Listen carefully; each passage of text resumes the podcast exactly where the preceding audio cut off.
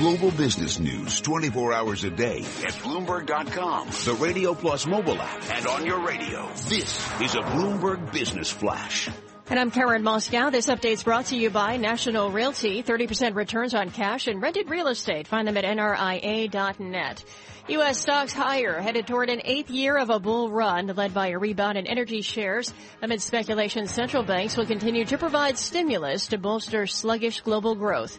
We check the markets every fifteen minutes throughout the trading day on Bloomberg. S and P five hundred up three tenths percent or six points at nineteen eighty-five. Dow Jones Industrial Average up four tenths percent or sixty-two points to seventeen thousand twenty-six. The Nasdaq is little changed, up three points to forty-six fifty-one. Ten-year Treasury down ten thirty-seconds. The yield one point eight six percent. The yield on the two-year zero point eight nine percent. NYMEX crude oil up one point six percent or fifty-seven cents to thirty-seven oh seven a barrel. COMEX gold down one point four percent or seventeen dollars and thirty cents to twelve forty-five eighty an ounce. The euro, one dollar oh nine five one, the yen one twelve eighty-nine.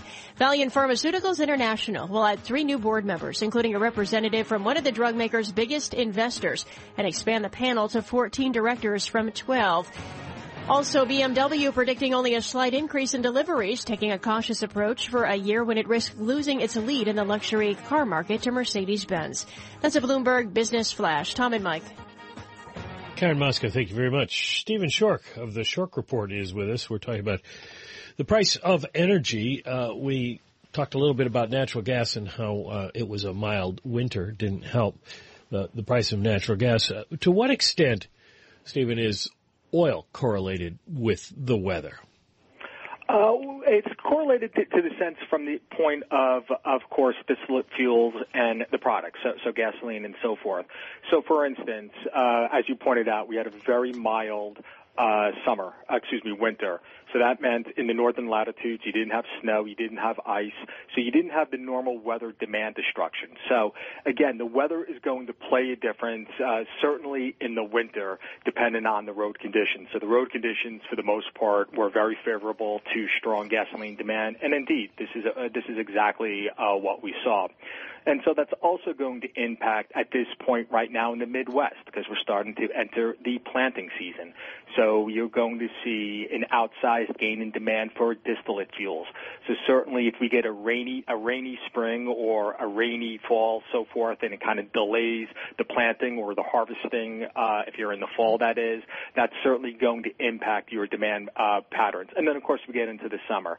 So from an oil standpoint, it, it all depends, uh, uh, certainly at, at points of the year. At some points, distillate fuels are going to lead the market, which is what we're going to start to see in the Midwest. And at other points, gasoline is going to drive the market, typically around the holiday season, of course, and then once we get into the vacation season in the summer. Well, there you go. Vacation season is coming up. What's the price of gasoline going to be for uh, people who are going to get in the cars? Oh, we got spring break coming up here. Uh, ah, yeah. Are people going to be um, – obviously prices are low, but where do they go as the driving season picks up? Well, historically, they're going to increase, and it's going to be a factor of, of, of t- two variables here. Of course, one is the increased demand, uh, more cars on the road, uh, and so the constraints that's going to be putting on manufacturing gasoline and getting gasoline to where it needs to be, of course, at your local pump. But also, it's going to be the factor mm-hmm. of the summer-grade gasoline. So right now, we blend for gasoline, or in the winter, you're going to blend for right. gasoline that has a different vapor pressure. But once we get into the summer, you're going to have to uh, you'll lower your vapor pressure for environmental reasons.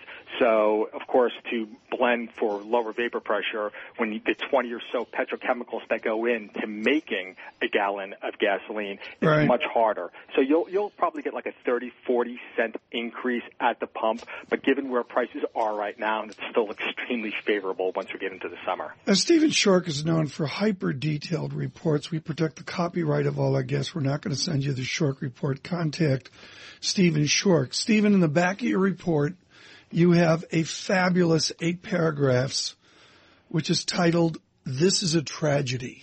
You rip apart the jobs report, and the arch thing that Mike McKee and I hear from our listeners, and maybe what Mister Trump hears from his listeners, or Mister Sanders hears from his listeners, which is the quality of job formation. Yeah. You are stunned at the gift of low energy, mm-hmm. and we're not creating the jobs we need to create. Discuss. Uh- Absolutely. And, and when natural gas was at three dollars, uh, uh, when it when it's when we gasoline natural gas prices um, crashed, someone in a discussion I was giving down in Houston asked, "Well, isn't this the catalyst for a manufacturing renaissance in this country?"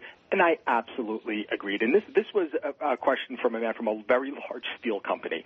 So certainly the, the comparative advantage that we have over the world with our energy costs and the fact that we are not creating jobs. Guys, by twenty eighteen, on the current trend since the Great Recession, there are going to be more people, waiters and bartenders, than there are working in factories and mills in this country.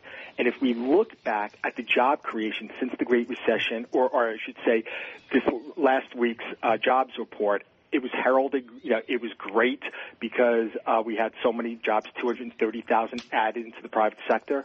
Guys, more than half of those jobs were on industries that pay five hundred dollars, five hundred fifty dollars a week. That is minimum wage jobs that, that we are creating, and that's certainly not any sort of engine of growth, and hence why you're getting the bizarre results that we're seeing in the election when Donald Trump and Bernie Sanders uh, are, uh, you know, are, are getting so much positive consideration. There are obviously a lot of people out there that are concerned. So that is the tragedy. What's going to happen when oil and energy prices either move higher or the rest of the world catches up to these low prices and we lose that advantage? If we can't make hay now when the sun is shining, what happens when the clouds appear? And that is indeed a very scary thought for me. You know, I look, Steve, at, at, at the job dynamics, and folks, I can't convey the amount of mail we get uh, when the job optimists, I'm going to call them, show up. Part of this is incentivizing investment. If we incentivized energy investment, would it mean a thing? To me, it wouldn't. I mean, the industry's basically in chaos until they sort the new price out, aren't they? Oh, uh, yeah, I know. A- absolutely. So, uh, I mean, they're not going to help.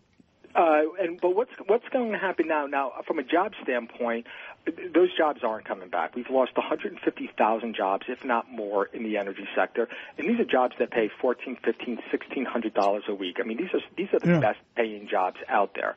So, unfortunately, those jobs will come back, but not nearly to the degree that we've lost it. But in the end, what we're seeing now is this retrenchment, forced retrenchment on the U S energy industry. And this is something that I, I can't imagine that OPEC did not see this happening. This industry, the North American industry, uh, is going to come out of this depression in, in their in their, in their sphere of the world, and they're going to come out of this that much stronger. They're going to come out with, once we get through the M and A activity, once we let these debt-laden E and Ps, that is, if the banks ever let them crash, They're going, those assets are going to be had for cents on the dollar. The productivity, the efficiency gains are going to be that much greater. The margins are going to be that much fatter, and hence why I'm d- doubtful that we'll ever see seventy dollars mm-hmm. oil at any, w- which was the breaking point of the bear market. I doubt we'll ever get there yeah. in, at any point in the foreseeable future, because this industry is going to be that much better. And guys, let's not forget the other reason why OPEC right. especially wants low oil prices. The inelasticity, price inelasticity of demand for gasoline is falling because what I, I'm calling it the Elon Musk effect. You have substitutes into this market. So whereas we will get a pop in demand, that demand is not going to be commensurate with other pops of demand we've seen in the past, because now I have alternatives. The Tesla, drive down Putnam Avenue in Greenwich. When I lived up in Greenwich twenty years ago. Which is America, let's be honest. I mean, well, right. But the status car on Greenwich Avenue was what? The Humvee, which got like like seven hundred yards to the gallon. Drive down Greenwich Avenue today, it's the Tesla. So inside of one generation, we've completely turned the demand mm-hmm. uh, uh, economics on its head, and the genie's yeah. out of the bottle. So we're not well, going back. And wait until you see the impact of driverless technology on inelasticities. So OPEC is aware of this. They're, they're fighting a losing battle. They're just trying right. to prolong it a little bit more. One minute for our Canadian listeners. Give us an update on how Canada is faring with forty dollars Brent crude. It, it, it's it, it's brutal, uh, as bad as it is in uh, the U S oil patch, everywhere from North Dakota down through Houston. Uh, you go out through Canada, and Canada, their their biggest problem is they're at the end of the pipe. So the complete dynamics, what's happening in natural gas has decimated the Canadian natural gas market, because you've got so much gas being produced in my home state here in Pennsylvania and right, right across the border in eastern Ohio, the Utica shale, right, that we've completely changed the epicenter of the Canadian natural gas market, because we're exporting, and those exports are going to grow into Ontario. So we've completely displaced the western Canadian market at this point. So this is something that Canada is dealing with uh, right now, considering that yeah. the largest trading partner in the United States doesn't need one of their key exports right okay. now, or not to that normal degree. Steve, we've got to see you again when you're in New York. Great briefing. Stephen Schork, the Schork Report of Pennsylvania. Just fabulous. And his his research there um, on the February jobs report about, you know, great jobs report uh, with revisions, a terrific jobs report, but the income makeup is uh, gives one pause, Mike. Yeah, it's interesting. He he, he wades into that debate. Yeah, yeah, he took a real uh, right turn there. We, we like, we like that within all of our guests. John Riding, thank you. Stephen Schork, thank you. Uh, tomorrow, Mario Draghi will be our guest in the eight thirty hour. This is Bloomberg Surveillance.